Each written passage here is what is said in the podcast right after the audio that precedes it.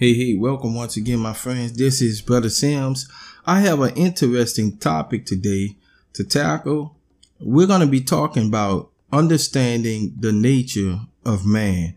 So the question is, why is it so important that we understand human nature or the nature of man? Well, firstly, understanding human nature would help us avoid making the mistake of placing too much trust in people. Now, notice I said too much trust in people, which implies that we're being overly trusting, you know, which leads to disappointment. So, we're going to be coming from the book of Jeremiah 17, starting at verse 5.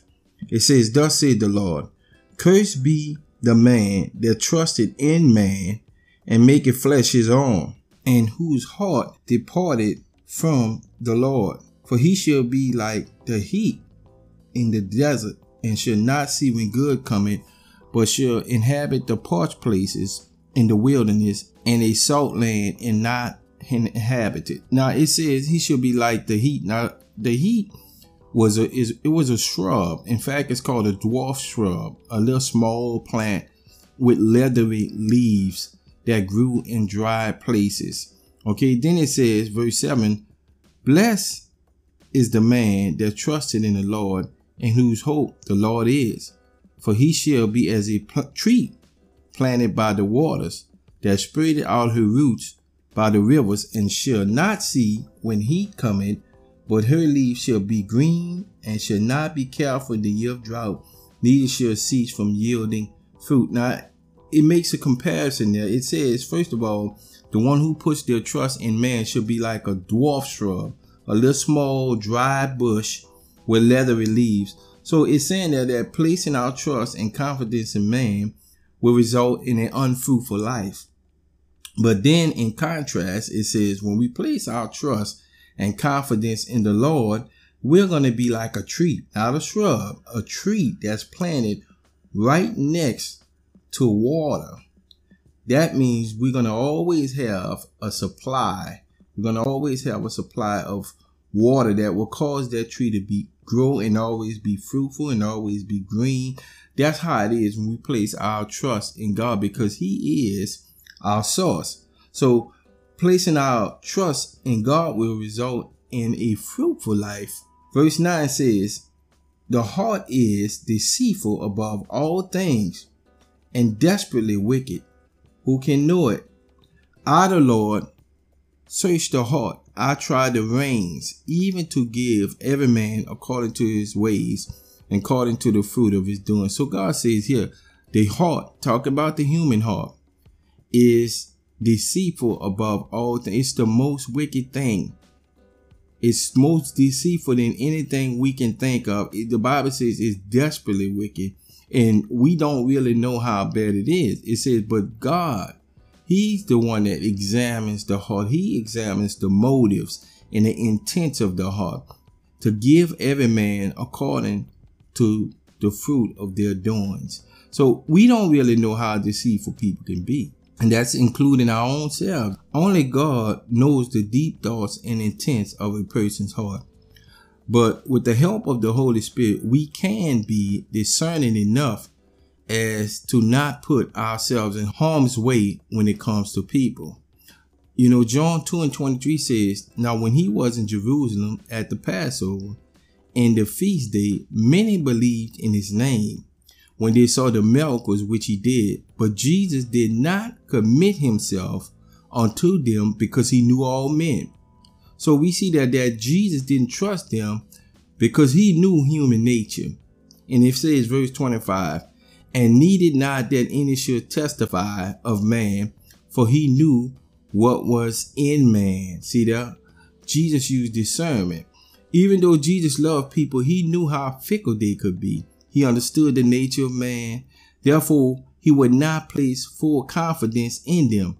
We too must understand we're called to minister to people, love people, help people, etc. But we must keep in mind what we are dealing with when it comes to people. So we got to be careful not to place too much confidence in people. Amen.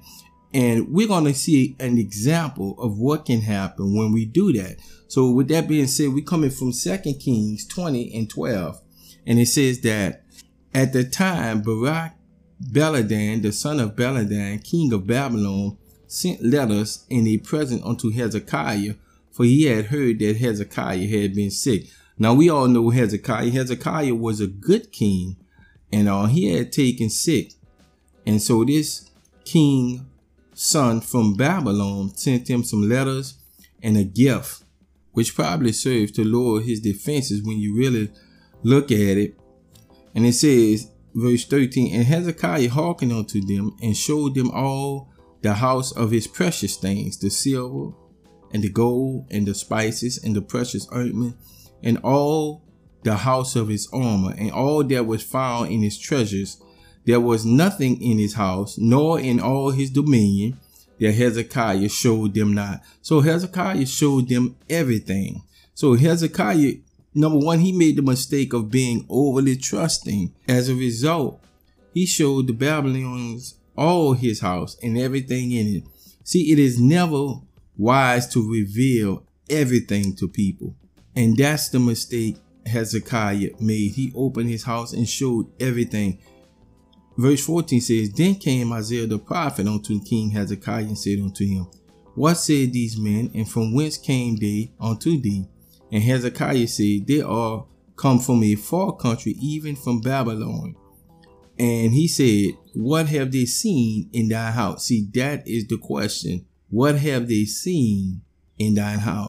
And Hezekiah answered, All the things that are in my house have they seen. There's nothing among my treasures that I have not showed them. See, the thing about it, we have to understand it's not good to show someone everything in your house.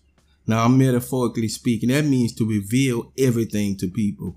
You know, man can be treacherous at times and can betray our trust, and will use the very things we show them against us. Verse 16 says, And Isaiah said unto Hezekiah, Hear the word of the Lord. Behold, the days come that all that is in thy house, that which thy fathers have laid up in store to this day, shall be carried into Babylon. Nothing shall be left, said the Lord. So, because Hezekiah showed everything, he opened himself up to losing everything. These very same Babylonians came back and took everything, even though it was some years later. So the Bible consistently tells us to trust in God and not to place our confidence in man. Man can be treacherous. 2 Timothy 4 and 14. Now this is Paul speaking. He says, Alexander the coppersmith did me much evil. The Lord reward him according to his works, of whom thou wert also, for he had greatly withstood our words. At my first answer, no man stood with me, but all men forsook me. I pray that God that it may not be laid to their charge. So, keying in on verse 16, when Paul said, My first answer, he said, No man stood with me. Now, that includes the brothers in the faith and everything. Paul was by himself. You know, there will be times in our lives when no one will be there for us but God. So that's why we ought to place our ultimate trust in God because man can and will often let us down.